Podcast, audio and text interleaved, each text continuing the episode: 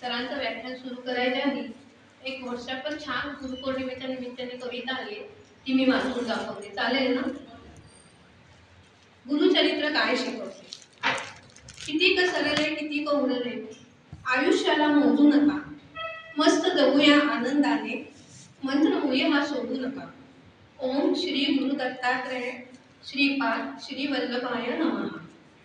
नाही पटले काही जरी उगाच क्रोधित होऊ नका. व्यक्ती तितक्या विचार झाला मंत्रमुळे हा सोडू नका. ओम गुरु दत्तात्रय. योग्य अयोग्य योग्य अयोग्य चूक बरोबर मोज माप हे लावू नका. विवेक बुद्धी प्रत्येकाला मंत्रमुळे हा सोडू नका. सुख दुःख हे पुण्य पापते.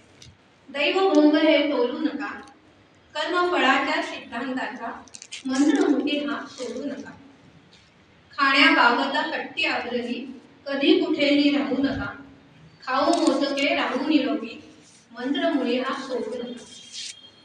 संस्कारांचे मोठी उधळले. पैसा शिल्लक ठेवू नका. पैसा करतो आपले परके मंत्रमुळे हा सोडू नका. मत आपले विचार सल्ला विचारल्या विणा देऊ नका. मान आपला आपण राखा मुली हा सोडू नका. नित्यच पाळा वेळा नित्यच पाळा वेळा सर्व वेळी अवेळी जागू नका. पैशा पैशाहूनही अमूल्य वेळा मंत्रमुळे हा सोडू नका. नाही बोलले कुणी तरीही वाईट वाटून घेऊ नका. मौन साधते सर्वार्थाला मुली हा सोडू नका. जगलो केवळ इतरांसाठी कुठेच आता गुंतू नका. फक्त जगूया आपल्यासाठी. मंत्रमुळे हा सोडू नका.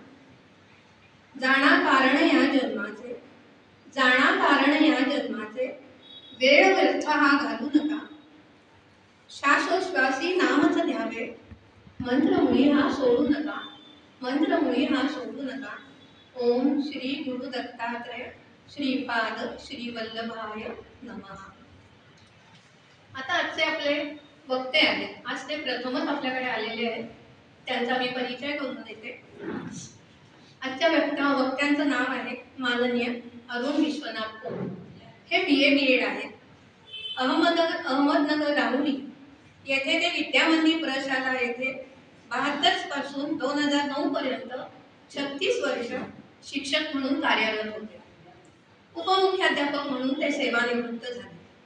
शाळेच्या परिसरात त्यांनी शेकडो व्याख्याने दिली. पुण्यामध्ये हिंगणे खुर्द येथे नित्यानंद भवनमध्ये त्यांची नऊ ते दहा विषयांवर अनेक व्याख्याने झाली आहेत. तसेच ज्ञानमयी येथे त्यांची तीन व्याख्याने झालेली आहेत. नारद मंदिर कीर्तन विद्यालय येथे पण बारा ते तेरा व्याख्याने त्यांनी दिली आहेत. संत वाङ्मयावर आधारित त्यांच्या व्याख्यानाचे सर्व विषय असतात. आज गुरुपौर्णिमेनिमित्त त्यांचा विषय आहे गुरुमहिमा मी आता त्यांना विनंती करते की त्यांनी त्यांचे अमूल्य विचार आम्हाला सांगावे. सर.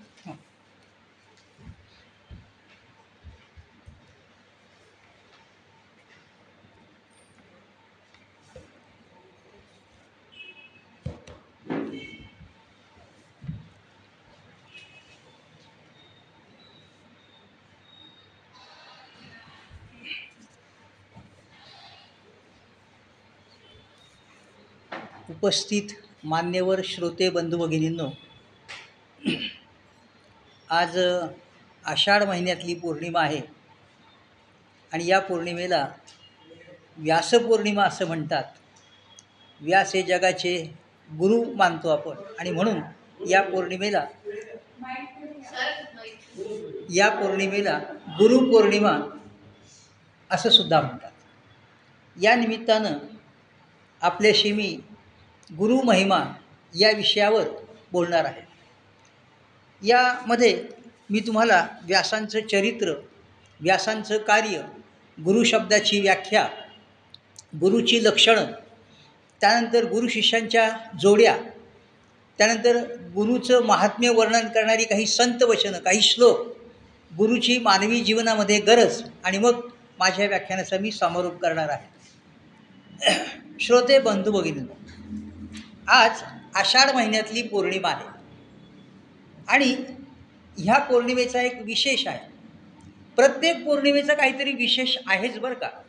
उदाहरण म्हणून जर सांगायचं झालं तर चैत्र महिन्यातल्या पौर्णिमेच्या दिवशी मारुतरायांचा जन्म झाला. वैशाख महिन्यातल्या पौर्णिमेच्या दिवशी गौतम बुद्धांचा जन्म झाला. वटपौर्णिमेच्या दिवशी सुवासिनींचं वटपूजनाचा ती पौर्णिमा असते. त्यानंतर क श्रावण महिन्यामध्ये नारळी पौर्णिमा असते. मार्गशीर्ष महिन्यामध्ये दत्तजन्माची पौर्णिमा असते. फाल्गुन महिन्यामध्ये हुताशनी ज्याला आपण होळी पौर्णिमा असं म्हणतो ती पौर्णिमा असते. तसं आज आषाढ महिन्यातली पौर्णिमा आहे. मग ह्या पौर्णिमेचं विशेष काय आहे? या दिवशी कोणती घटना घडली? तर आषाढ पौर्णिमेच्या दिवशी पण पाच हजार वर्षांपूर्वी व्यासांचा जन्म झाला. अशा रीतीनं या ठिकाणी असा या अशा या व्यासांचा जन्म आषाढ पौर्णिमेच्या दिवशी झाला. म्हणून या पौर्णिमेला व्यासपौर्णिमा म्हणतात आणि व्यास हे जगद्गुरू आपण मानतो आणि म्हणून या पौर्णिमेला गुरुपौर्णिमा असं सुद्धा म्हणतात. तर अशा पद्धतीनं आषाढ महिन्यातल्या पौर्णिमेच्या दिवशी पण पाच हजार वर्षांपूर्वी यमुना नदीच्या एका बेटावर व्यासांचा जन्म झाला. अर्थात व्यासांच्या वडिलांचं नाव पराशर ऋषी आणि आईचं नाव मत्स्यगंधा जी शांतनुराजाची पत्नी सत्यवती पुढे झाली. व्यासांच्या पत्नीचं नाव वटिका जी जाबाली ऋषींची मुलगी होती. त्यानंतर व्यासांच्या पुत्राचं नाव शुकमुनी.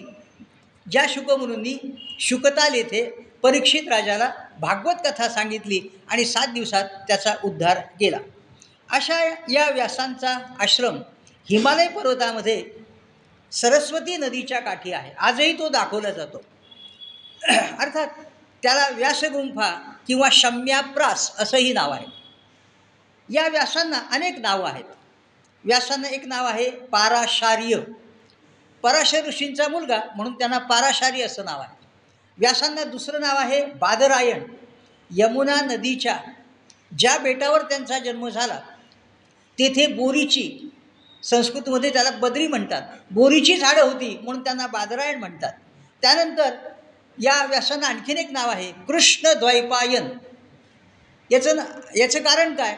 तर व्यास हे दिसायला कुरूप होते. रंगानं काळे सावळे होते. म्हणून त्यांना कृष्ण असा शब्द वापरला आहे आणि त्या द्वीपावर द्वीप म्हणजे बेट त्या बेटावर जन्म झाला. म्हणून त्यांना कृष्ण द्वैपायन असं म्हणतात. आणि आणखीन एक त्यांना नाव आहे. ते नाव म्हणजे वेदो नारायण किंवा वेदव्यास. आता व्यासांच्या कार्याकडे आपण वळूयात. आणि हे कार्य सांगताना त्यांना वेदो नारायण का म्हणतात तेही पण तुम्हाला सांगतो. तर अशा रीतीनं आपल्याला माहिती की आप की आपला जो सनातन हिंदू वैदिक धर्म आहे आपली जी भारतीय संस्कृती आहे या संस्कृतीचं तत्त्वज्ञान विचार म्हणजे वेदवाङ्मय आहे. आणि अशा प्रकारचे हे जे वेद आहेत याबद्दल असं म्हटलं गेलं की ते अपौरुषेय आहेत. म्हणजे कोणी पृथ्वीवरच्या माणसांनी लिहिलेले नाहीत. मग हे वेद कोणी लिहिले? तर हे वेद ईश्वर निर्मित आहे ईश्वरानं रचलेले आहे. त्याचं असं सांगतात की परमेश्वर म्हणे झोपला होता. झोप तो घोरू लागला आणि घोरताना त्याच्या उच्छवासातून हे वेदमंत्र बाहेर पडले. आता आपण काही झोपत नाही काय? आपणही झोपतो आपणही घोरतो आणि या घोरण्यातून आपली स्वगतं पण रात्री बाहेर पडतात. तेव्हा असं काही त्याची तुलना करू नका. शेवटी भगवंताची झोप आहे. भगवंताची जी झोप असते त्याला योगनिद्रा म्हणतात आणि या योगनिद्रेमध्ये त्यांच्या उच्छवासातून हे सगळे वेदमंत्र बाहेर पडले. अशा पद्धतीनं ही वेदांची रचना झाली आणि म्हणून या वेदांना अपौरुषेय किंवा ईश्वर निर्मित असं म्हटलं जातं. अर्थात या आपल्या कान कालगणनेमध्ये आपण चार युग मानलेली आहेत आणि या प्रत्येक युगामध्ये एक महापुरुष होऊन गेला. या महापुरुषांच्या विचारांचा प्रभाव संपूर्ण युगभर होता बघा. आता सत्ययुगाचा विचार केला तर सत्ययुगामध्ये वैवस्वत मनु हे होऊन गेले. त्यानंतर त्रेतायुगामध्ये अपांतर तमा हे मुनी होऊन गेले. त्यानंतर कलियुगामध्ये आद्य शंकराचार्य होऊन गेले. तसे द्वापार युगामध्ये जे महापुरुष होऊन गेले त्यांचं नाव व्यास असं होतं. व्यासांना आपल्याकडे ज्ञानपरंपरेचे शिखर पुरुष मानलं गेलं. व्यास म्हणजे नेमकं काय बरं मग? तर वेद या शब्दाचा अर्थच ज्ञान असा होतो. वेद म्हणजे ज्ञान. आणि व्यासांनी काय काय केलं? ज्ञानाची जो व्यवस्था लावतो ना त्याला व्यास म्हणतात. तर व्यासांनी मग काय केलं? हे जे सगळे वेदमंत्र होते हे वेदमंत्र त्यांचं त्यांनी संकलन केलं. वेदमंत्रांचं संकलन केलं म्हणजे जमा करणं गोळा करणं. त्यानंतर त्याचं त्यांनी सुसूत्रीकरण केलं. आणि त्याचं व्यवस्थापनसुद्धा केलं. याचा फायदा कोणाला झाला?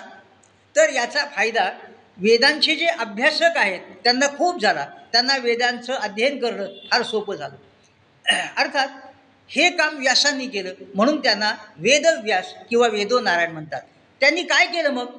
तर त्यांनी या वेदांचे या मंत्रांचे चार भाग केले. पहिला भाग त्याला आपण ऋग्वेद म्हणतो ज्यामध्ये वेगवेगळ्या देवतांची स्तुतीस्तोत्र आहेत. दुसरा जो वेद आहे तो यजुर्वेद म्हणतो. त्यामध्ये वेगवेगळ्या प्रकारचे यज्ञविधी त्यांच्याबद्दलची माहिती आहे. तिसरा जो वेद आहे तो सामवेद आहे. तो आपल्या भारतीय शास्त्रीय संगीताचा पाय आहे. सगळं संगीताविषयक त्याच्यामध्ये माहिती आहे. आणि शेवटचा वेद म्हणजे अथर्ववेद. यामध्ये वेगवेगळ्या प्रकारचे आजार कोणते? त्याची लक्षणं काय? त्याच्यावर उपाय काय? जारण मारण विद्या वशीकरण भानामती या सगळ्यांची माहिती या अथर्व वेदामध्ये आहे. तर अशा प पद्धतीनं या ठिकाणी जसं आता आमच्याकडे काय असतं आमच्याकडे आठवड्यातून एकदा बाजार भरतो. आणि म्हणून आम्ही गुरुवारच्या दिवशी भली मोठी पिशवी घेऊन बाजारातून भाज्या आणतो. म्हणजे आम्ही काय करतो त्या भाज्यांचं संकलन करतो. घरी आल्यावर मग घरची मंडळी त्या भाज्या वेगवेगळ्या क करतात निवडतात आणि एका पिशवीमध्ये स्वतंत्रपणे या फ्रीजमध्ये ठेवून देतात. याच्यामुळं काय होतं त्या गृहिणीला दुसऱ्या दिवशी कोणती भाजी घ्यायची ते पट्टीशी काढता येतात. तर अशा पद्धतीनं व्यासांनी हे जे कार्य केलं त्याचा परिणाम आजही होत आहे. जे कोणी वेदाचे अभ्यासक आहेत वेदांचं अध्ययन करणारे आहेत त्यांना वेदांचा अभ्यास करणं या व्यासांच्या या कार्यामुळं खूप सोपं झालेलं आहे. तेव्हा म्हणून त्यांना वेदो नारायण किंवा वेदव्यास असं म्हणतात. तेव्हा व्यासांचं पहिलं कार्य पण सांगितलं आणि त्यांना वेदो नारायण का म्हणतात हेही सांगितलं. आता व्यासांचं जे दुसरं कार्य आहे ते म्हणजे त्यांनी महाभारत नावाचा ग्रंथ लिहिला. आता हा महाभारत जो ग्रंथ आहे हा जगातला सर्वात मोठा ग्रंथ आहे. एक लाख श्लोक त्याच्यामध्ये आहेत आणि संस्कृत भाषेमधला हा ग्रंथ आहे. आणि हा ग्रंथ कौरव पांडव यांच्या युद्धानंतर तीन वर्षांनी लिहिला गेला. त्या आश्रमातच लिहिला गेला. तर यावेळेला व्यासांनी तो ग्रंथ सांगितला आणि गणपती बाप्पा त्याचे लेखक झाले त्यांनी तो लिहून घेतला. जसं नेवाशाला माऊली आले आणि त्या महादेवाच्या मंदिरात कर्णेश्वर त्याचं नाव आहे तिथं जो पैस खांबा दाखवला जातो त्याला पाठ टेकून ज्ञानेश्वरांनी ज्ञानेश्वरी सांगितली आणि सच्चिदानंद बाबांनी लिहून घेतली तसा हा प्रकार त्या ठिकाणी आहे. आता त्याच्याबद्दल अजून सुद्धा एक अशी कथा सांगतात की तिथून जी सरस्वती नदी वाहते तिचा जो प्रवाह आहे त्याचा वेग आणि त्याचा इतका काही आवाज इतका गलका गोंगाट व्हायचा की यांना हे कार्य करणं फार अवघड झालं. आणि मग त्यावेळी त्यांनी काय केलं व्यासांनी? त्या सरस्वती नदीला शाप दिला. आणि त्या तिथेच ती गुप्त झाली आणि परत काही ती दिसली नाही. अशा प्रकारची आजच ती एक क्लिप पाहिली. म्हणून अगदी ती माहिती ॲड केली आणि तुम्हाला ती सांगितली. तर त्या बद्रीनाथच्या पुढे माना आणि भीमपूर गाव आहे. माना गाव हे आपल्या भारताच्या आधीतलं शेवटचं गाव. तिथूनच पांडव म्हणतात स्वर्गारोहणाला गेले. तर हे मानागाव आणि भीमपूर यामध्ये ते अगदी तकलीफमध्ये ते पात्रच पाहिलं. अगदी घोंगावणारा आवाज करणारा तो सरस्वतीचा प्रवाह. आणि अशा इथं ते खडक वाळ वगैरे होती तिथे जो गुप्त होता परत दिसतच नाही. तर म्हणजे त्यांना शांततेनं हे कार्य करता आलं. आता हा जो महाभारत ग्रंथ आहे या ग्रंथामध्ये व्यासांनी अनेक व्यक्तिरेखा रेखाटल्या त्यांचे स्वभावसुद्धा विविध प्रकारचे होते. आणि मग काय घडलं? आमच्या साहित्यिकांना आमच्या सारस्वतांना त्या व्यक्तिरेखेने मोह घातला मोह भुरळ पाडली. आणि मग त्यांनी आधारित कोणी कथा काय लिहिली कोणी काव्य काय लिहिलं कोणी नाटक काय लिहिलं कोणी खंडकाव्य लिहिलं. बी आर चोप्रांनी तर आपल्याला ती महाभारत मालिकाच सादर केली. तर अशा प्रकारे हे काम त्यांनी त्या ठिकाणी केलं. अठरा पर्व आहे त्या महाभारताचे. त्याला पाचवा वेद असं सुद्धा म्हटलं जातं. मग त्याच्यामध्ये आदी पर्व आहे सभा पर्व आहे वनपर्व आहे शांती पर्व आहे विराट पर्व आहे उद्योग पर्व आहे भीष्म पर्व आहे. आणि भगवद्गीता हा स्वतंत्र ग्रंथ नाही व्यासांचा स्वतंत्र ग्रंथ नाही. तर व्यासांच्या महाभारतामध्ये भीष्म पर्वामध्ये ही भगवद्गीता येते. तर अशा पद्धतीनं या ठिकाणी महाभारतासारखा ग्रंथ त्यांनी निर्माण केला. आणि हा ग्रंथ म्हणजे आमच्या देशाचं ऐश्वर आहे आमच्या देशाचं वैभव आहे आमच्या देशाची ती संपत्ती आहे. त्यानंतर व्यासांनी जे तिसरं कार्य केलं ते म्हणजे त्यांनी पुराणांची रचना केली. अर्थात आपलं आपला धर्म आपली संस्कृती याचा सगळा पाया म्हणजे वेद वाङ्मय आहे. आणि हे वेद तर संस्कृतामध्ये आहे आणि मग हे संस्कृत काही सामान्य लोकांना कळत नाही. मग व्यासांनी काय केलं की हे सगळं वेदातलं तत्त्वज्ञान सामान्य लोकांना कळण्यासाठी ते कथेच्या रूपानं ज्या ग्रंथातून मांडले त्याला पुराणं म्हणतात. आणि अशी अठरा पुराणं आहेत बघा. मग त्यामध्ये विष्णू प- पुराण आहे ब्रह्मपुराण आहे शिवपुराण आहे गणेश पुराण आहे स्कंद पुराण आहे वामन पुराण आहे भागवत पुराण आहे अशी अठरा पुराणं आहेत. आणि या पुराणामध्ये एकूण श्लोकांची संख्यासुद्धा चार लाख एवढी संख्या आहे. त्यानंतर व्यासांचं पुढचं कार्य म्हणजे त्यांनी ब्रह्मसूत्र लिहिली. अगोदर वेदांची रचना झाली बघा. आणि वेदांच्या रचनेनंतर मग ही उपनिषद निर्माण झाली. उपनिषद ही सगळी मंत्रांच्या स्वरूपामध्ये आहे.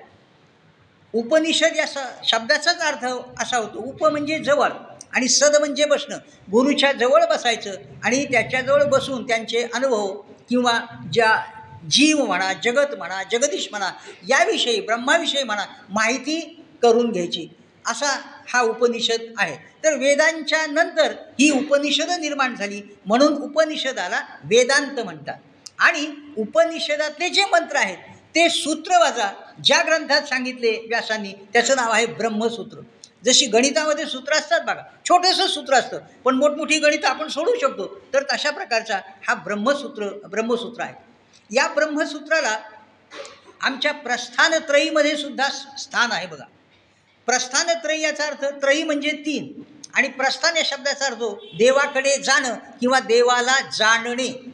आता आपल्याला नरदेह हा त्याच्यासाठीच मिळालेला आहे. पुढे मी सांगणारच आहे. परमेश्वराच्या प्राप्तीसाठी आपल्याला नरदेह मिळालेला आहे. मग आपण त्यासाठी देवाला जाणलं पाहिजे. मग देवाला ज जेव्हा आपण जाणू तेव्हा त्याच्याकडे आपण जाऊ. तर अशा रीतीनं प्रस्थानत्रयी या ग्रंथामध्ये हा ब्रह्मसूत्र ग्रंथ येतो त्यानंतर आणखीन दोन ग्रंथ येतात आणि त्याच्यामध्ये गीता पण आहे आणि उपनिषद पण आहे. तुम्हा आम्हा महाराष्ट्रीयन मराठी भाषा बोलणाऱ्यांची सुद्धा एक अशी प्रस्थानत्रयी आहे बरं का. त्याच्यामध्ये कोणकोणते तीन ग्रंथ आहेत? माऊलींची ज्ञानेश्वरी आहे नाथांचं भागवत आहे आणि तुकोबांची गाथा आहे. ती तुमची आमची प्रस्थानत्रयी आहे. म्हणजे परमेश्वराकडे जाण्यासाठी परमेश्वराला जाणण्यासाठी हे तीन ग्रंथ आपल्या माणसांना पुरेसे आहेत. तर अशा पद्धतीनं या ठिकाणी व्यासांनी हे जे काही वाङ्मयीन कार्य केलं हे अगदी अफाट होतं कार्य अचाट होतं अचंबित करणारं होतं स्तिमित करणारं होतं थक्क करणारं होतं. आणि त्यामुळं या सारस्वतांनी जगातल्या सारस्वतांनी साहित्यिकांनी या व्यासांना जगद्गुरुपद बहाल केलं. आणि अशा रीतीनं व्यास हे जगद्गुरू झाले. आणि तेव्हापासून आपल्याकडे व्यासांचं पूजन गुरूंचं पूजन ही परंपरा सुरू झाली की जी आज तागायत चालू आहे. आणि ती चालू पण राहील. आता या व्यासांच्याबद्दल आणखीन एक म्हटलं जातं. व्यासोच्छिष्टम जगत सर्व किंवा व्यासोच्छिष्टम जगत्त्रयम याचा अर्थ काय? आजच्या वेगवेगळ्या साहित्यामध्ये जे काही आहे ते सगळं व्यासांनी अगोदरच सांगून ठेवलेलं आहे. म्हणून व्यासाने सगळं जग म्हणजे साहित्याच्या दृष्टीने विचार केला तर अगोदर सांगितलं म्हणून उष्ट करून ठेवलं आहे हा त्याचा अर्थ आहे. व्यासांना अशी उपमा दिली जाते की व्यास म्हणजे ब्रह्मदेव व्यास म्हणजे विष्णू व्यास म्हणजे शंकर. मग आपल्याला प्रश्न निर्माण होईल की ब्रह्मदेवाचं आम्ही चार तोंड आहेत असं ऐकलं त्याला चतुरान चतुरानन असं म्हणतात. हो बरोबर आहे. पण एक तोंड असलेला ब्रह्मदेव म्हणजे व्यास. दोन बाहू असणारा विष्णू म्हणजे व्यास आणि दोन डोळे असणारा शंकर म्हणजे व्यास. एवढंच नाही याच्याही पुढं. अशा प्रकारचे ब्रह्मदेव विष्णू आणि शंकर हे तिन्ही एकत्र केल्यानंतर जे एक होईल ना त्याला म्हणतात व्यास. म्हणजे व्यासा किती मोठे होते याची कल्पना आपल्याला येईल. व्यास हे सर्वज्ञ होते. जसं आपण माऊलींना सर्वज्ञ मानतो कारण वयाच्या सोळ्या वर्षी त्यांनी भावार्थ दीपिका किंवा ज्ञानेश्वरीसारखा ग्रंथ लिहिला अमृत अनुभवासारखा ग्रंथ लिहिला. आणि म्हणून आपण त्यांना सर्वज्ञ समजतो. आणि त्या माऊलींनी सुद्धा व्यासांना नमस्ते व्यास विशाल बुद्धे असं म्हटले. तैलबुद्धीचे आहेत व्यास विशाल बुद्धीचे आहेत व्यास असा त्यांचा गौरव केलेला आहे. तर अशा रीतीनं या ठिकाणी इतकी व्यासांची दिव्य प्रतिभा होती. त्यानंतर या गुरुपूजनाची किंवा व्यासपूजनाची जी परंपरा आपल्याकडे जी सुरू झाली ती हजारो वर्षापासून चालत आलेली आहे. आता हे व्यासपूजन किंवा गुरुपूजन म्हणजे नेमकं काय बरं? तर व्यासांच्या दिव्य प्रतिभेला व्यासांच्या प्रकांड पांडित्याला व्यासंगाला भारतीयांनी कृतज्ञतेनं केलेला सलाम किंवा मुजरा म्हणजेच हे व्यासपूजन किंवा गुरुपूजन. आणि म्हणून व्यासांचं हे सगळं लौकिक पाहून त्यांना पद्मपुराणामध्ये विष्णूचा सतरावा अवतार मानलं. आता काय होतं या आषाढी पौर्णिमेच्या दिवशी? हे व्यासपूजन होतं जसं आपण आत्ता केलं. आणि त्यानिमित्तानं आज गुरुपूजनसुद्धा होतं. आणि मग काय होतं की वेगवेगळ्या क्षेत्रातले मग ते क्षेत्र कलेचं असो क्रीडेचं असो साहित्याचं असो अध्यात्माचं असो या क्षेत्रातले शि- शिष्य म्हणा साधक म्हणा हे आपल्या गुरुच्या घरी जातात. आणि काय करतात? गुरुचं दर्शन घेतात गुरुला वंदन करतात गुरुचं पूजन करतात गुरुचं स्तवन करतात आणि त्यांच्याविषयी कृतज्ञता व्यक्त करतात. त्यांच्या ऋणातून उतराई होण्याचा प्रयत्न करतात त्यांचे आशीर्वाद घेतात आणि धन्य होतात कृतार्थ होतात. तेव्हा शिष्याच्या जीवनातला आजचा दिवस म्हणजे पर्वणीचा दिवस म्हणून मानला जातो. आता व्यासांनी हे कार्य आपण केलं हे पाहिलं. व्यासांचं पूजन गुरुपूजन हेही आपण पाहिलं. तर ह्या आपल्या देशाला देदीप्यमान अशा गुरूंची सुद्धा परंपरा लाभली आहे बघा. आणि ह्या गुरुपरंपरेनं सुद्धा आपल्यावर इतकं काही ऋण करून ठेवलं की जसं नव्हतं काय ऋण केलं त्यांनी? जगामध्ये अठ्ठेचाळीस संस्कृत्या होत्या. काळाच्या सुनामी लाटेमध्ये सगळ्या संपल्या. नऊ हिअर असणाऱ्या नो हिअर होऊन गेल्या. आता अशाही या काळाच्या सुनामी लाटेतून एक अशी एक संस्कृती आहे एकमेव आणि अद्वितीय. तिचं नाव भारतीय संस्कृती आणि त्या धर्माचं नाव वैदिक सनातन हिंदू धर्म. तो मात्र शाबूत राहिला सुरक्षित राहिला सही सलामत राहिला. हे काम आमच्या गुरुपरंपरेनं केलं. या गुरुपरंपरेनं काय केलं? या सगळ्या गोष्टींचं या संस्कृतीचं आपल्या धर्माचं जतन केलं रक्षण केलं संवर्धन केलं अगदी प्राणपणे केलं. आणि म्हणून ते धन आज आपल्याला उपलब्ध आहे. व्यासांनी हे जे काही लेखन केलं याचा हेतू तरी काय होता हो? या ग्रंथनिर्मितीचा जो हेतू होता तो सुद्धा पहा जगातल्या यच्च यावत मानवाचं कल्याण व्हावं जगामध्ये शांतता नांदावी काय पवित्र उदात्त अशा प्रकारचा हेतू आहे बघा. आपल्याला माहिती की आपण पूजा झाल्यानंतर हा श्लोक म्हणतो शेवटी सर्वे अपि सुखिनः संतु सर्वे संतु निरामया सर्वे भद्राणी पश्यंतु मा कशी दुःख भार भवेत सर्वांना सुख लाभावे तशी आरोग्य संपदा व्हावे कल्याण सर्वांचे कोणी दुःखी असू नये. आम्हाला कोणी शिकवायची गरज नाही हीच आमची प्रार्थना आणि हेच आमचे मागणे. मानवाने मानवाशी मानवासम वागणे. हे आत्ता तुम्ही शिकवता का? आम्ही हजारो वर्षापासून हेच करीत आलो आहे ना. हेच काम करत आलो आहे. आमच्या माऊलीने काय सांगितलं आहे हे विश्वची माझे घरं ऐशी मतीजयांची स्थिर किंबहुना चराचर आपणची झाला. किंवा अवघाची संसार सुखाचा करीनं आनंदे भरीनं तीही लोक हे माऊलीचं सांगणे. हे आत्ताच्या काळातलं नाही आमचं हे हजारो वर्षापासून आम्ही केलं आहे अशा प्रकारची ही आमची भारतीय संस्कृती आहे. आता गुरुपरंपरेनं हे जे काम केलं कार्य केलं आपल्यावर गुरुपरंपरेचं प्रचंड ऋण आहे बरं का? तर ह्या कार्याचा परिणाम काय दिसतोय? आज तुम्ही बघा एक आत्ताचा एक पाच पन्नास वर्षाचा किंवा दहा वीस वर्षाचा काळ जर सोडून दिला तर जगातल्या अनेक देशामध्ये आज काय चाललंय? भौतिक प्रगती खूप झाली आहे पण आमच्या देशामध्ये आम्ही आमच्या समाजामध्ये अजून परस्परात प्रेम आहे जिव्हाळ आहे आपुलकी आहे सहकार्याची भावना आहे आणि शांत वृत्तीची मंडळी आज आम्ही जीवन जगतो. हा कशाचा परिणाम आहे? गुरुपरंपरेनं जे काही आमच्यासाठी करून ठेवलं ना त्याचा हा सगळा परि परिणाम आहे. अर्थात अशा रीतीनं हे गुरुपरंपरेचं जे ऋण आहे ते आपल्याला जपायला पाहिजे. आपल्याला माहिती आहे आपल्याला संविधानानं या ठिकाणी काही हक्क दिलेत काही अधिकार दिलेत. पण नुसतं ते हक्क किंवा अधिकार दिले नाहीत. त्याच्यावर आपल्याला काही जबाबदाऱ्यासुद्धा सांगितल्यात काही कर्तव्यसुद्धा सांगितली आहेत तर तसं या गुरुपरंपरेचं जे ऋण आपल्यावर आहे त्याची एक जबाबदारी आपल्यावर आहे. उतराई होणे आपल्याला आवश्यक आहे. मला एक कविता आठवते.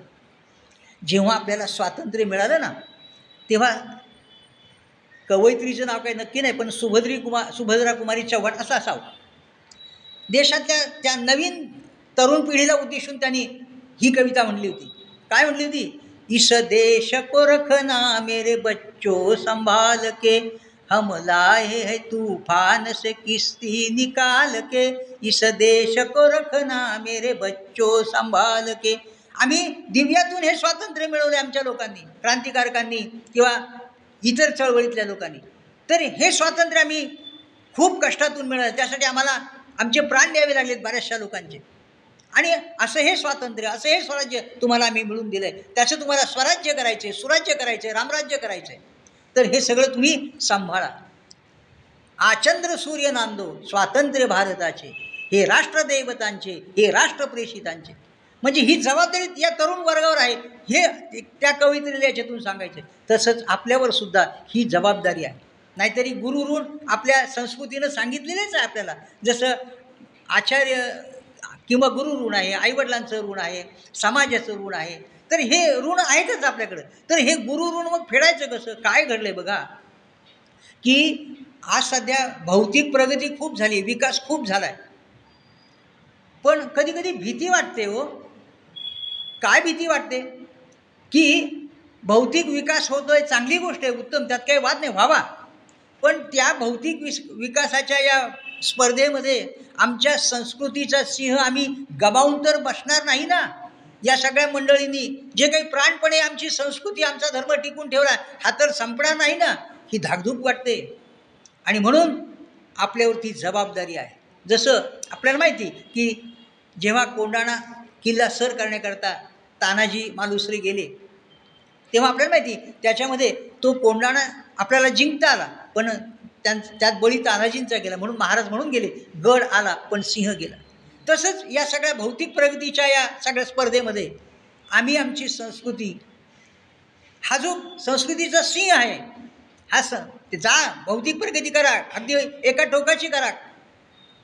जरूर हा भौतिक प्रगतीचा भौतिक विकासाचा गड जिंका पण त्याचबरोबर आपल्या संस्कृतीचा सिंह अजिबात सुद्धा संपवू देऊ नका तीच भीती वाटते ही जबाबदारी आपल्या सर्वांची या निमित्तानं आहे. कारण आपल्या संस्कृतीची दोन बलस्थानं आहेत. एक तर कुटुंब संस्था आणि दोन विवाह संस्था. आणि आज नेमकं याच दोन्ही संस्थांवर प्रचंड आघात झालेले आहेत हे आपण अनुभवतो आहे आणि ही जर संस्था ह्या दोन्ही को कोलबडल्या तर ही संस्कृती आपली हा धर्म टिकणं महा अवघड काम आहे. अर्थात आपली संस्कृती अशी लेचीपेची पण नाही.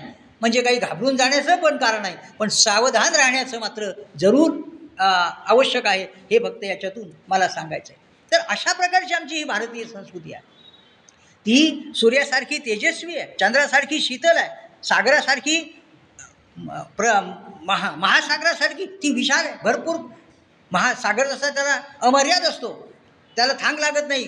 जिकडे पाहू तिकडे पाणीच पाणी. तशी आमची ही भारतीय संस्कृती सा आहे. समुद्रासारखी आकांत आहे. अथांग आहे.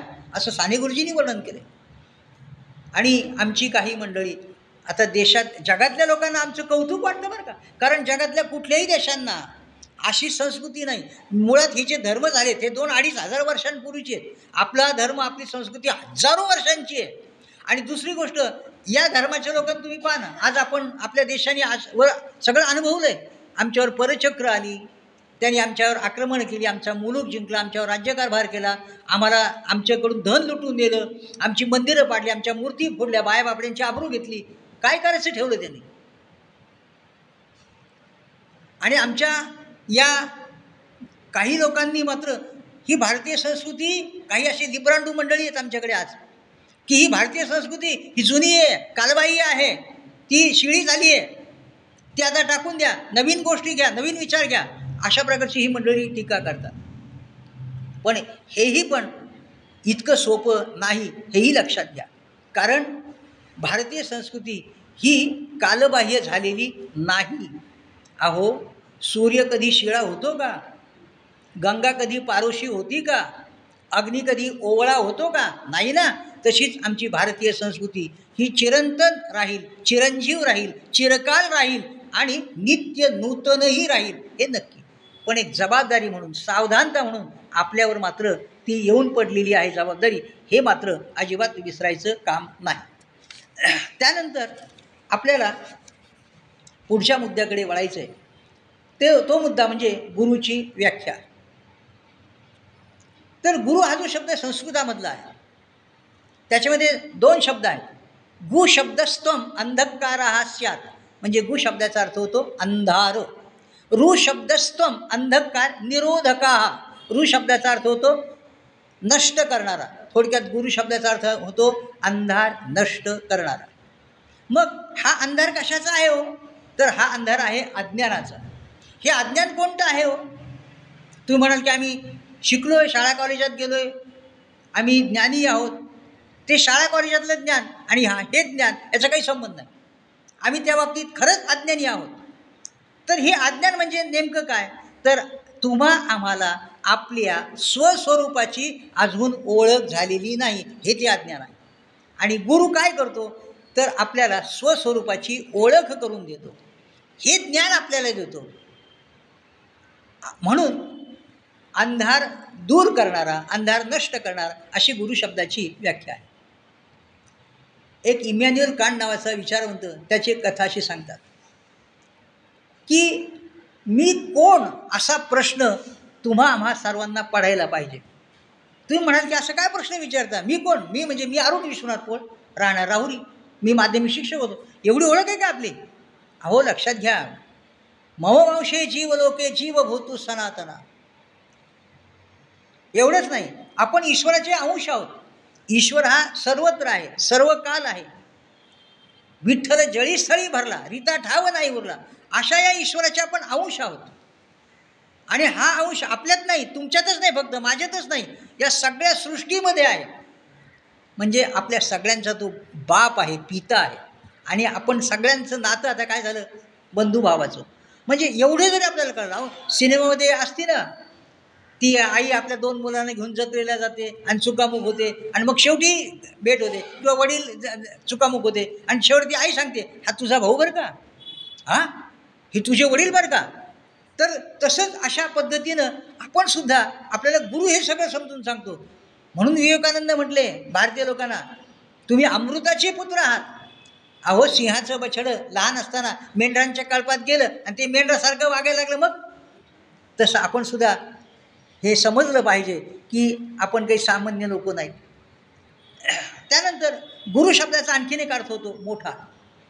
आपल्या सूर्यमालेमध्ये जे नवग्रह आहेत त्यामध्ये गुरु नावाचा ग्रह सर सगळ्यात मोठा आहे बघा. तेव्हा गुरु म्हणजे मोठा मग कशानं मोठा बरं हा? तर तर ज्ञानानं मोठा विद्वत्तेनं मोठा व्यासंगानं मोठा अनुभवानं मोठा. गुरु म्हणजे काय? लघु नाही तो. गुरु म्हणजे काय? लघुलाही गुरु करतो तो. आज पहा आषाढ महिन्यातली पौर्णिमा आहे. वातावरण आपण पाहतो की संध्याकाळी आकाशामध्ये काळे ढग येतात. पावसाची थोडीशी बुरबुर असते. आणि रात्रीच्या वेळेला आपल्याला पौर्णिमेचा चंद्र विकसित झालेला सगळ्या कलांनी या ठिकाणी तो परिपूर्ण असतो. तो चंद्र पण त्याचा प्रकाश नीट पडत नाही कारण काळे ढग त्या वाऱ्याने इकडे तिकडे जातात. मध्येच काय होतं? हे आपण अनुभवतो लक्षात घ्या. काय? की तो चंद्र थोडासा ढगांच्या बाहेर येतो आणि समोरच्या काळ्या ढगांच्यावर त्याचा प्रकाश पडतो. काय होतं? ते काळे ढग चमकून जातात. हे काळे ढग म्हणजे कोण? आपला जीव आहे. आणि तो चंद्र कोण? गुरु आहे. तेव्हा पौर्णिमेचा चंद्र जसा काळ्या ढगांना उजळून टाकतो तसं गुरुसुद्धा आपल्यातलं अज्ञान दूर करतो आणि आपल्याला ज्ञानाच्या प्रकाशानं उजळून त्या ठिकाणी टाकतो. अशा रीतीनं गुरु हा ज्ञानाचा सूर्य आहे गुरु हा शांतीचा हिमालय आहे आणि गुरु हा प्रेमाचा महासागर आहे हे लक्षात घ्या. एवढंच नाही तर गुरुदेव रानड्यांनी असं म्हणून गेले की दैवी सत्य ज्या मानवी माध्यमातून अनुभवता येते दैवी सत्य ज्या मानवी माध्यमातून अनुभवता येते ते मानवी माध्यम म्हणजे गुरु आहे.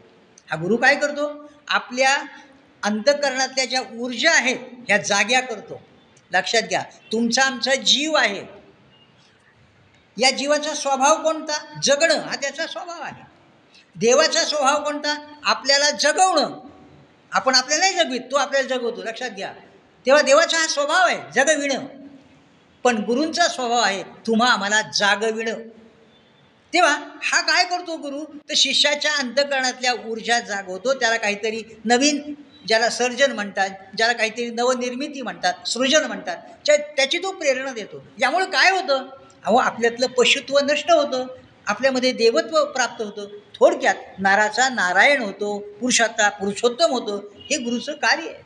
हे काम करतो गुरु. आणि म्हणून नाथांनी पैठणच्या नाथ महाराजांनी गुरु हा शिष्याचा सख्खा बाप असतो असं म्हटलेलं आहे.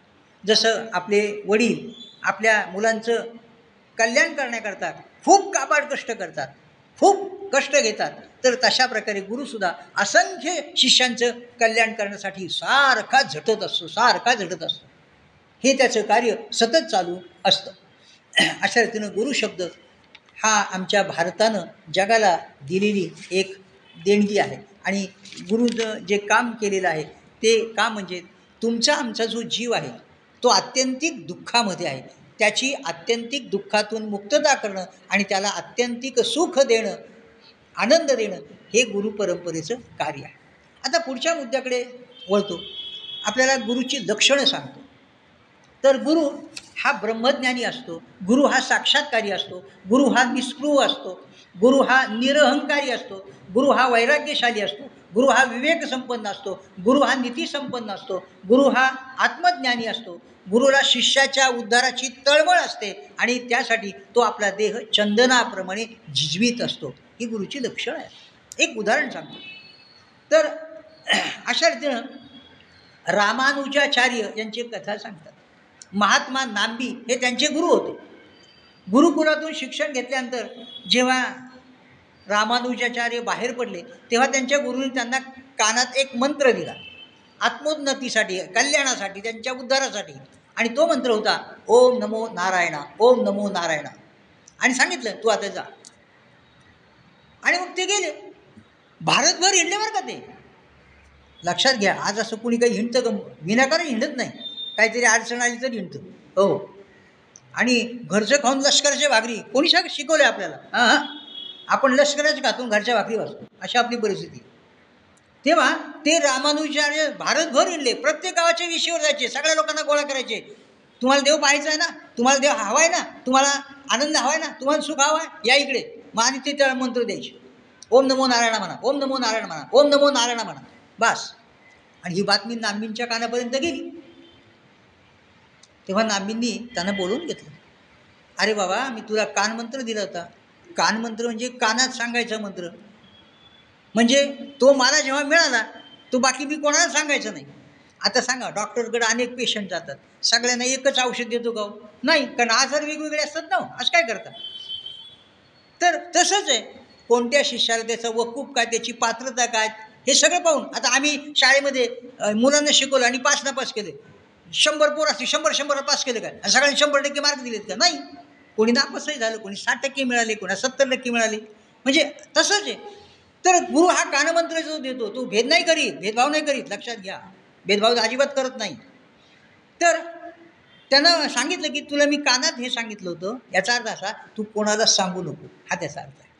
गुरुमंत्र हा सांगायचा नसतो.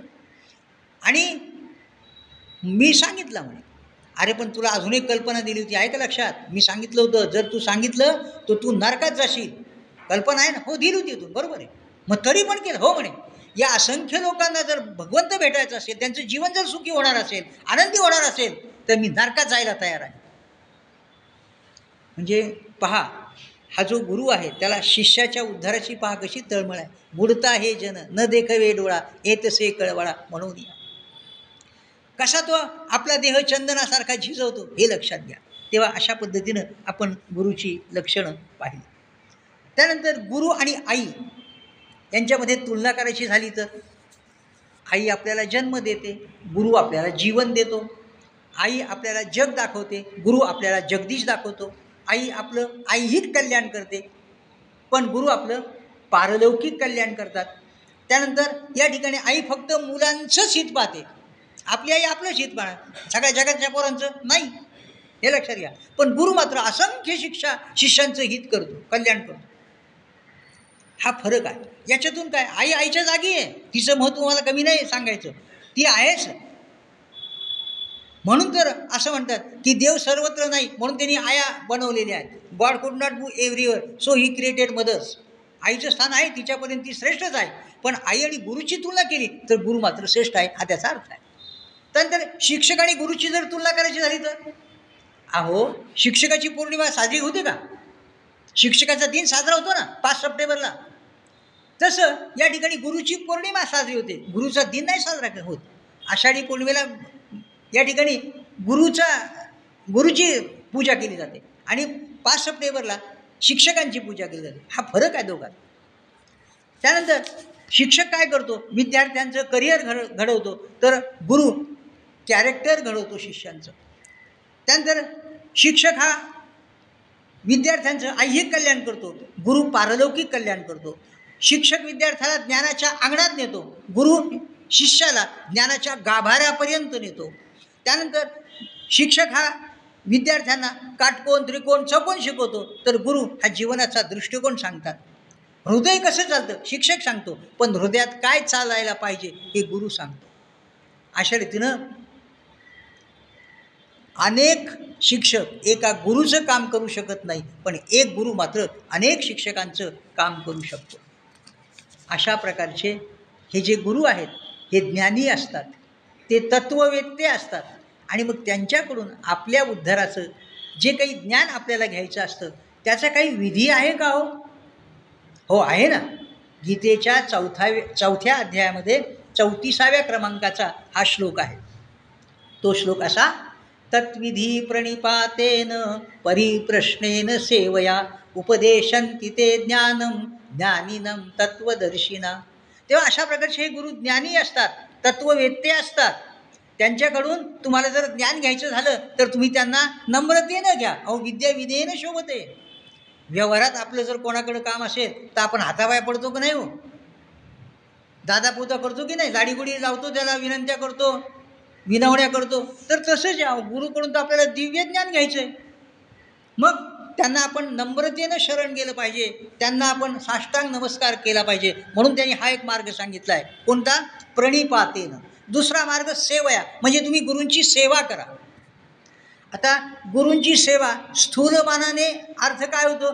गुरूंचे हातपाय दाबून द्यायचे अंग रगडून द्यायचं गुरुच्या घरची कामं करायची. आमच्या गुरु परंपरेला हा अर्थ अभिप्रेत नाही.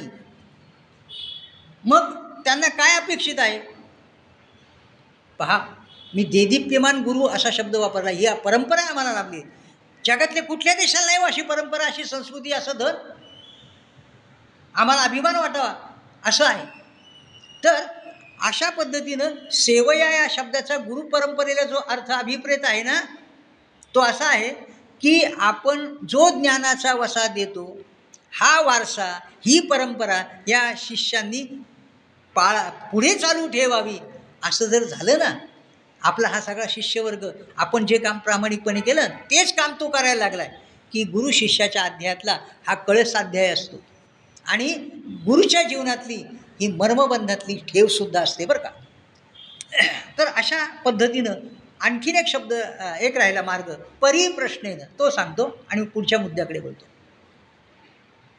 तर परिप्रश्न याचा अर्थ असा होतो की साधकानं म्हणा शिष्यानं म्हणा निष्कपट मनानं निस्पृह मनानं जिज्ञासू वृत्तीनं आपल्यामध्ये परिवर्तन घडलं पाहिजे. मला सांगा ना जेव्हा विद्यार्थी शाळा कॉलेजामध्ये जातो तेव्हा त्याच्यामध्ये हेच असतं मी फक्त शिकण्यासाठीच आलो आहे.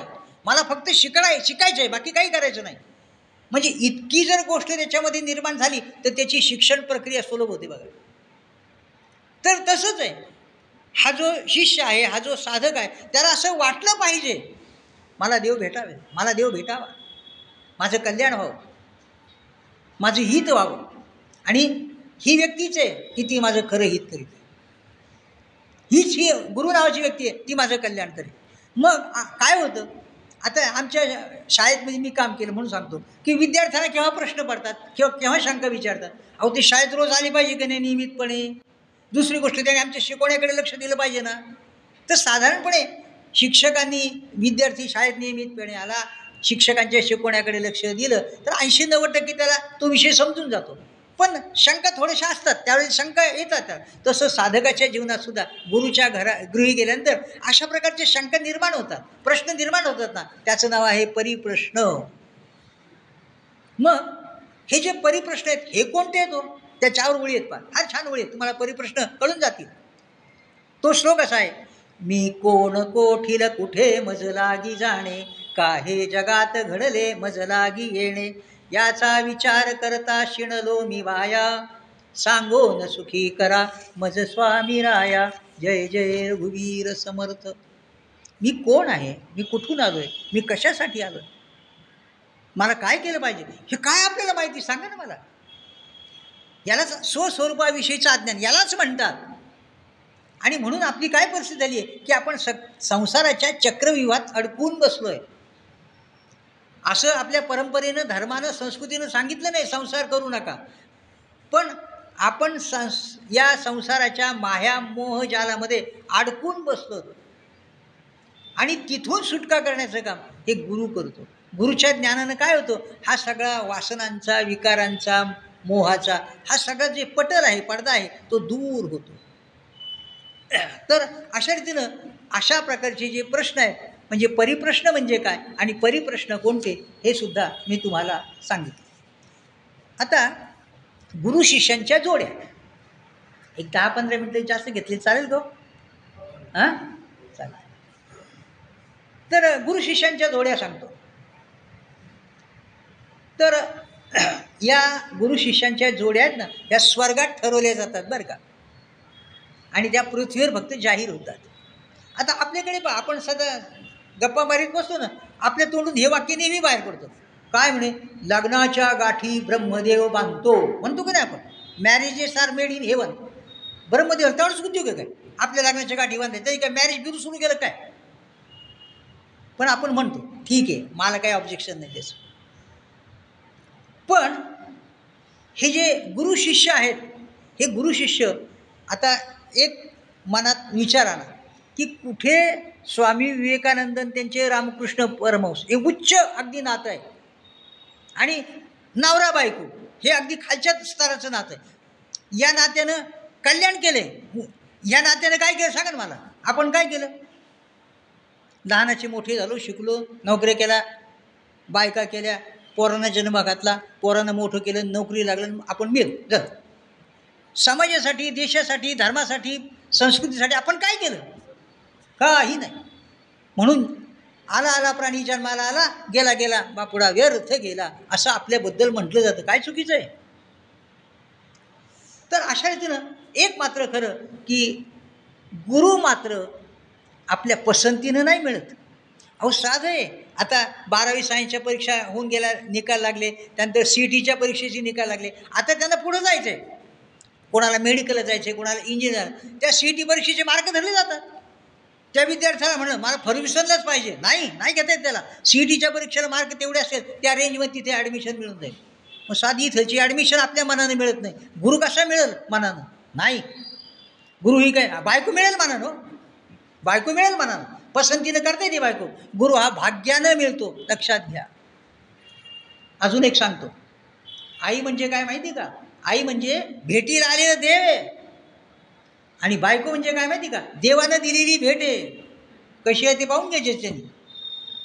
आणि गुरु मात्र देवालाही न मिळणारी भेट आहे.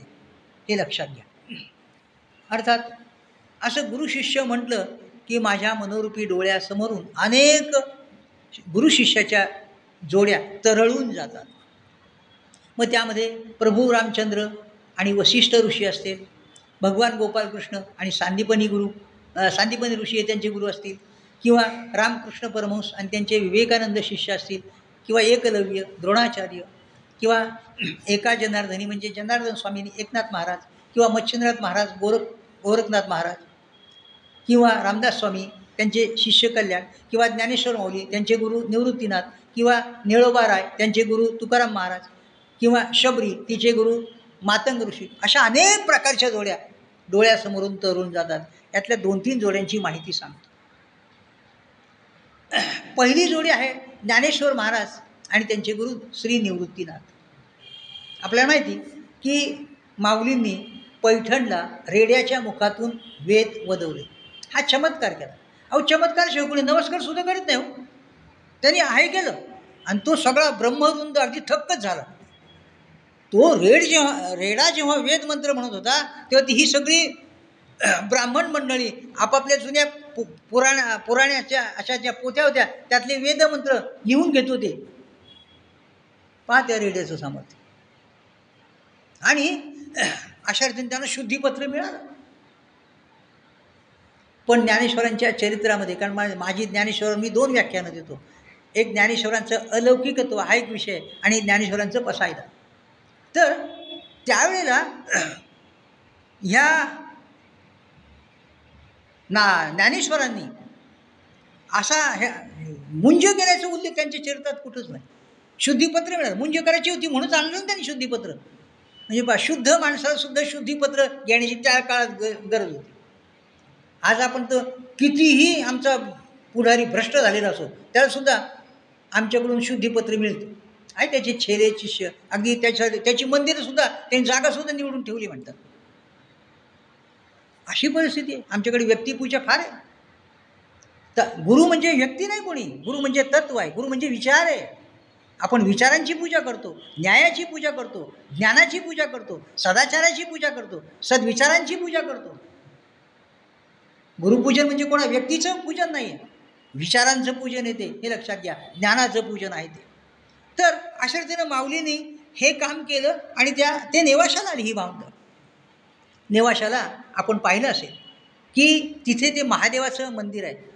तर करवीरेश्वर असं त्या महादेवाच्या मंदिराचं नाव जुनं हिंबाडपंथी मंदिर आता चांगलं बांधलं तिथे. तर तिथे तो आज पैस खांब दाखवला जातो. त्या खांबाला माऊलींनी पाठ टेकवली आणि निवृत्तीनाथ गुरूंनी त्यांना गीतेवर भाष्य करण्याची आदे आज्ञा केली. आणि माऊलींनी आता गुरुची आज्ञा गुरुचा शब्द खाली पडू द्यायचा नसतो. आणि त्यांनी गीतेवरचं हे भाष्य केलं. हे काम दोन वर्ष चालू होतं. आणि माऊलीने एके ठिकाणी म्हटलं की हे काम खूप अवघड होतं. अहो एक वेळ पृथ्वी सोन्याची करता येईल. एक वेळ समुद्राचं पाणी गोड करता येईल. एक वेळ सोन्याचे डोंग रत्नांचे डोंगर तयार करता येईल पण गीतेवरचं भाष्य करणं हे सोपं नाही. पण माऊली म्हणतात मी ते काम केलं. का केलं? तर माझ्यावर गुरुची कृपा होती. आज आपण पाहतो अर्ध्या आळकुंडानं पिवळे होतात लोक. काय गोचीवादा तर काय एक अगदी पट्टीशी होते. कोरोना लवकर होणार नाही इतकी गचीवादा लवकर होते. आणि कोरोनाला उपाय आहे. गचीवाद्याला काय उपाय? काय उपाय नाही? आणि म्हणून नामदेवानी म्हटले अहंकाराचा वारा न लागो राजेसा माझ्या विष्णुदासा भाविकासी.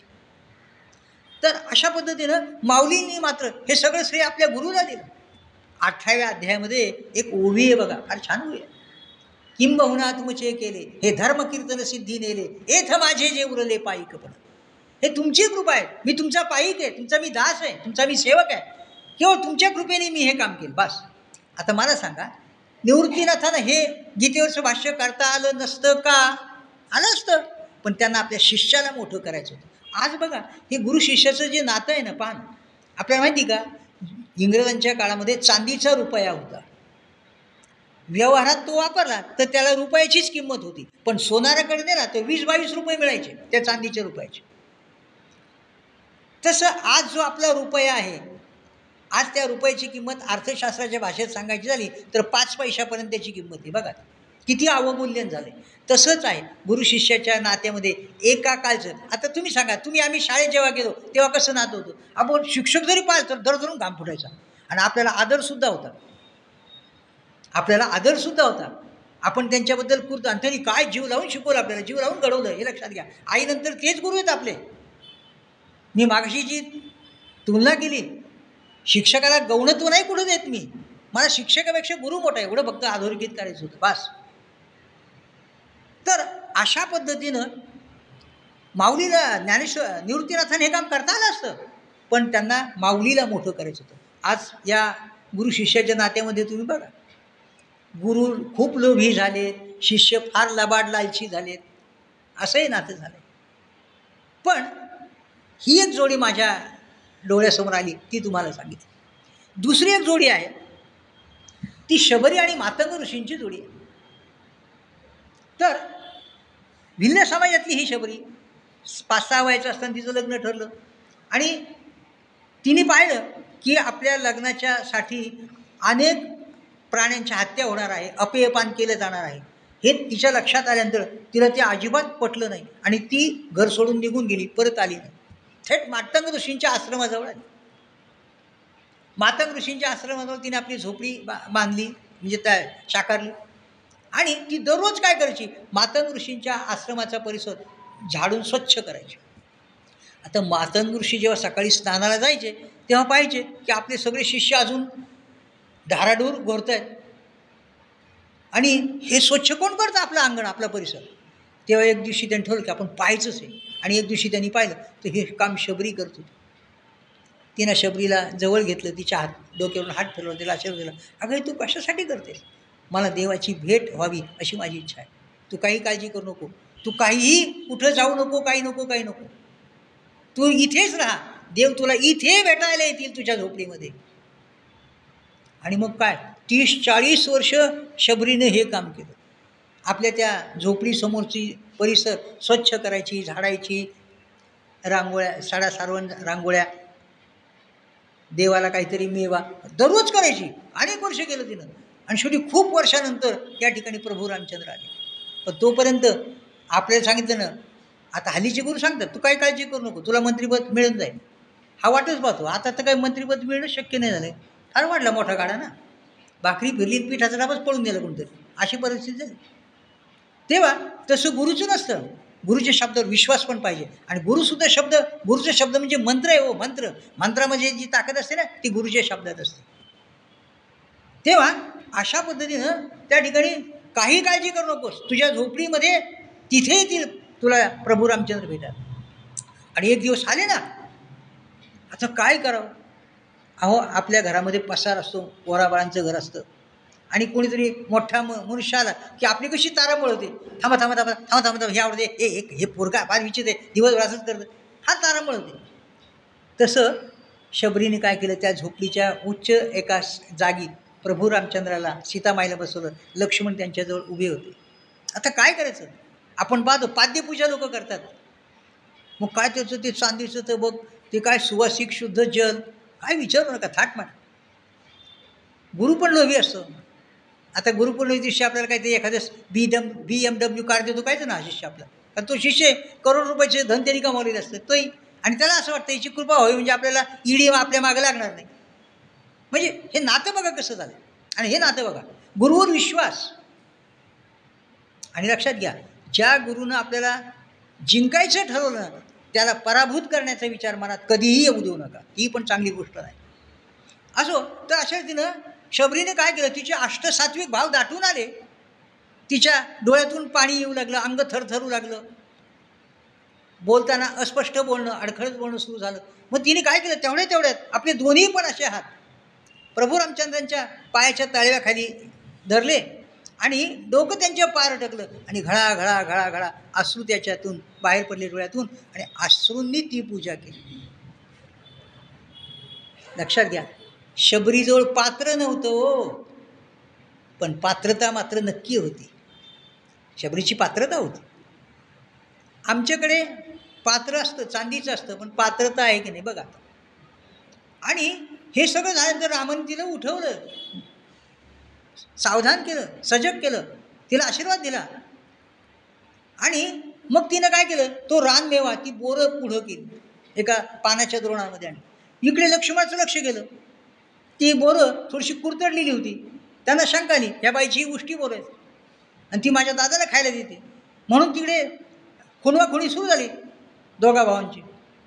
लक्ष्मणाला सांगायचं होतं त्याच्यातून दादा ही तू खाऊ नकोस ही तिची गोष्टी बोरं आहेत पण आपल्याला माहिती देव भावाचा भुकेला आणि हाची दुष्काळ तयार देवापासून देवाला आपल्यापासून काय पाहिजे? आपण म्हणतो पत्र पत्रम पुष्पम फलम तो अजिबात नाही. अहो हे त्याचंच आहे. त्याला काय देता ही की त्याची पूजा आहे का?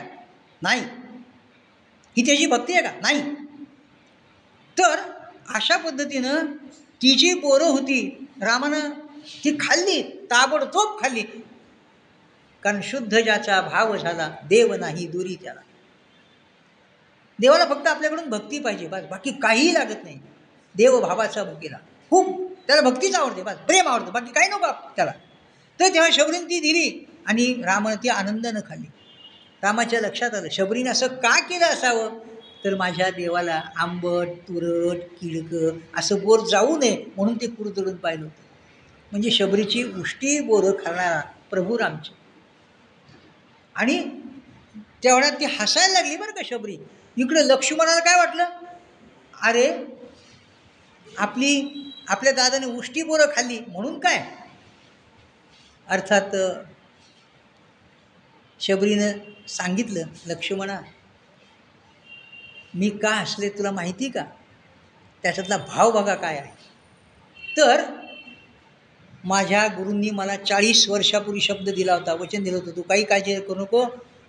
तुला प्रभू रामचंद्र इथे येऊन भेटतील. आणि ते त्यांचं वचन आज खरं ठरलं म्हणून. आपल्याला आता शेवटच्या मुद्द्याकडे नेतो. एक पाच दहा मिनटातच उरकवतो. तर मानवी जीवनामध्ये गुरु फार आवश्यक असतो का? तर एक लक्षात घ्या तुम्हा आम्हाला हा नरदेह मिळालेला आहे. हा जो नरदेह आहे हा कसा आहे? दुर्लभ आहे. परत परत मिळणारा नाही. दुसरी गोष्ट नरदेह हा क्षणभंगूर आहे.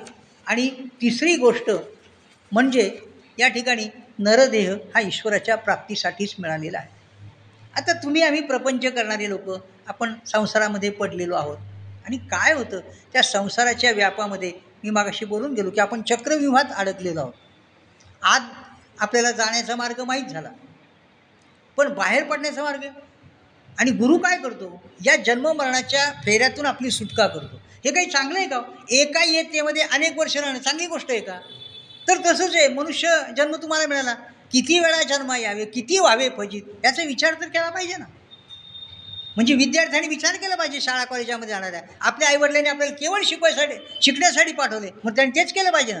तसं तसं भगवंताने आपल्याला नरद हे त्याच्या प्राप्तीसाठी दिला तो आपण त्यासाठीच वापरला पाहिजे. आता लोक म्हणतात काळाच्या ओघामध्ये ही गुरुपरंपरा ही कालबाह्य झालेली आहे. अहो नाही हो. तर गुरु हा भूतकाळाचा दुवा असतो आणि भविष्यकाळाचा दिवा आहे. एक लक्षात ठेवा गुरु हा मितवा आहे. गुरुनं आपल्याला जी शिकवण दिली आहे जो उपदेश केला आहे तो आपण काय केला पाहिजे? तो आपण गिरवला पाहिजे. जसं आपलं शाळेत सुरुवातीला जाताना अक्षर थोडं खराब होतं. मग आपल्या गुरुजींनी काय सांगितलं आपल्या वडिलांना? त्याला ती कित्ता वही आणून द्या. मग त्याच्यावर तू गिरवीन मग त्याचं अक्षर वळणदार होईल. हे मार्ग होते त्यावेळेला अक्षर वळणदार होण्याचे. तेव्हा तसंच आहे.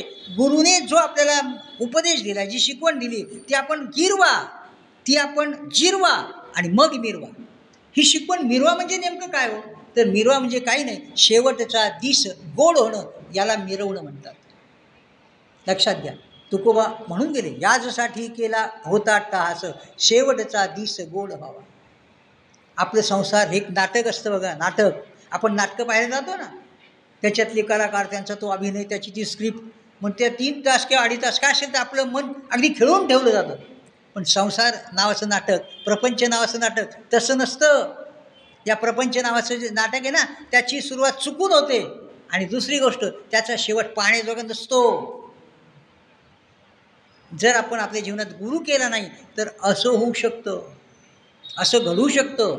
आणि म्हणून गुरु हा आपण मित्व आहे असं समजलं पाहिजे.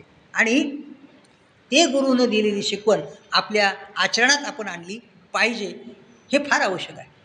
आता आपल्याला माहिती की या तंत्रज्ञानाच्या शाखेमध्ये टू जी आला गेला थ्री जी आला थ्री जी आला तोही गेला फोर जी आला फोर जी आला आता तोही जाण्याच्या मार्गावर आहे फायू जी पण एक जी असा आहे तो कधीही जाऊ शकणार नाही त्याचं नाव आहे गुरुजी. किंवा अशा रीतीनं गुरु परंपरा ही अशी आहे. ती चिरकाल टिकणारी आहे. जोपर्यंत चंद्र सूर्य आहे ना तोपर्यंत. अशा रीतीनं आपल्या प्रपंचाची साठा उत्तराची कहाणी पाचा उत्तरी जर सुफळ संपूर्ण करायची झाली तर आपल्या जीवनामध्ये गुरुचं महत्त्व आवश्यकता खूप आहे. अशा रीतीनं या गुरु पौर्णिमेच्या निमित्तानं आपल्याशी दोन मोडके तोडके शब्द बोललो. ते आपल्याला आवडले. असतील असं गृहीत धरून आपली मी सर्वांची रजा घेतो. रामकृष्ण.